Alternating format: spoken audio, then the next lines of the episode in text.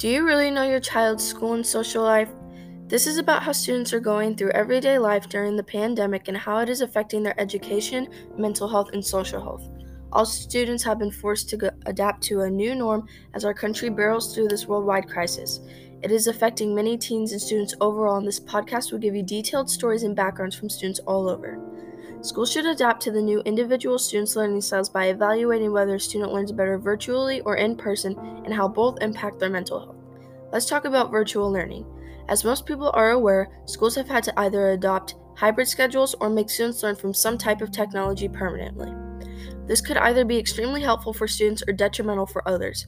As I interviewed many people who have been through these requirements or are currently going through them, I got an abundance of great questions and information from the school officials and students.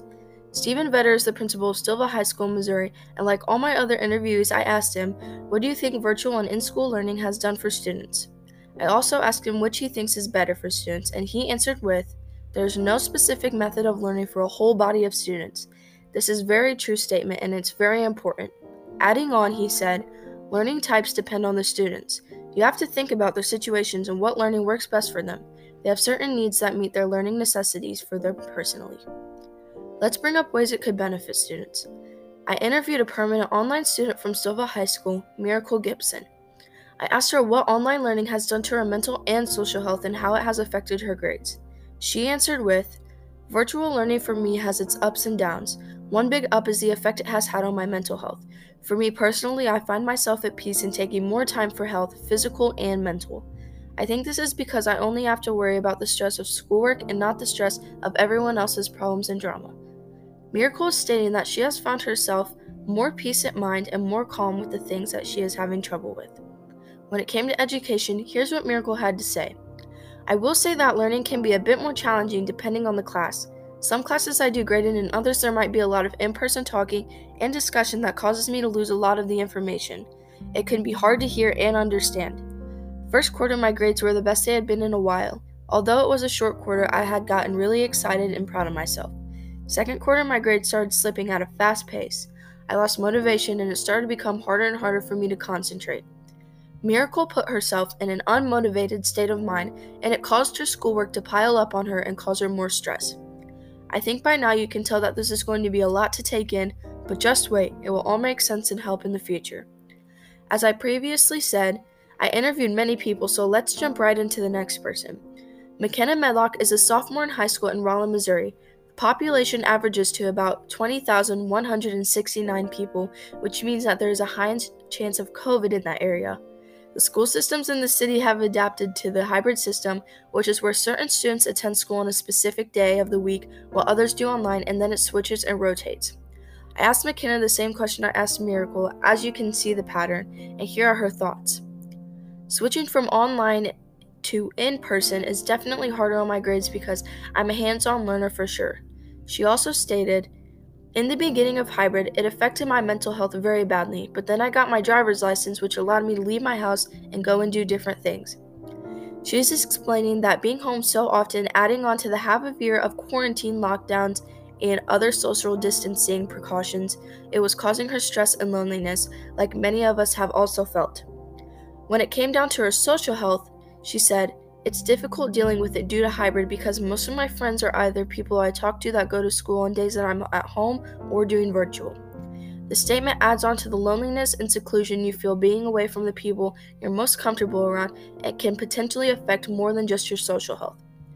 My fourth interviewee is Cameron Bourgeois, who is a senior at Winona High School in Missouri. The population of this undersized town is about 1,284 people.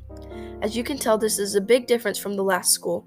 Taking the correct precautions to stay safe for COVID, they also did online or in school. With your own choice, you got to pick between the two.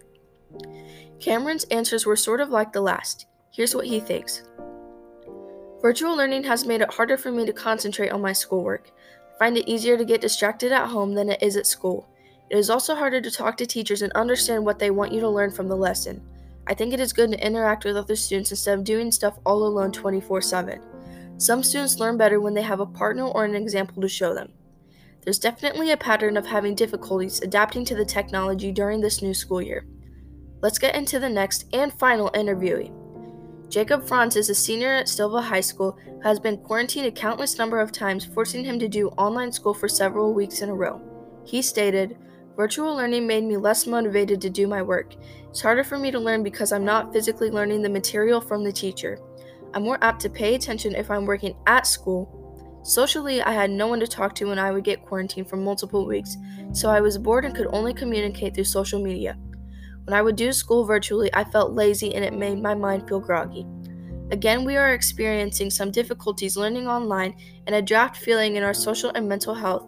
Your mind can get lonely and fogged when you're away from people and technology for the world multiple weeks at a time. Average amount of time for in contact quarantine with someone who tested positive is two weeks. Now, this may seem like it could fly by, but once you actually have to be home, away from everything, isolated, you start to feel anxious and on edge. Now that we've gone through some students' personal experiences and interviews, let's turn to the facts. An article called Teaching and Learning in the Pandemic is from a website called Education Weekly.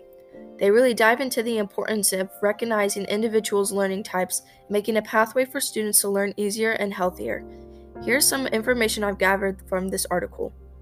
Engaging students is more essential than ever.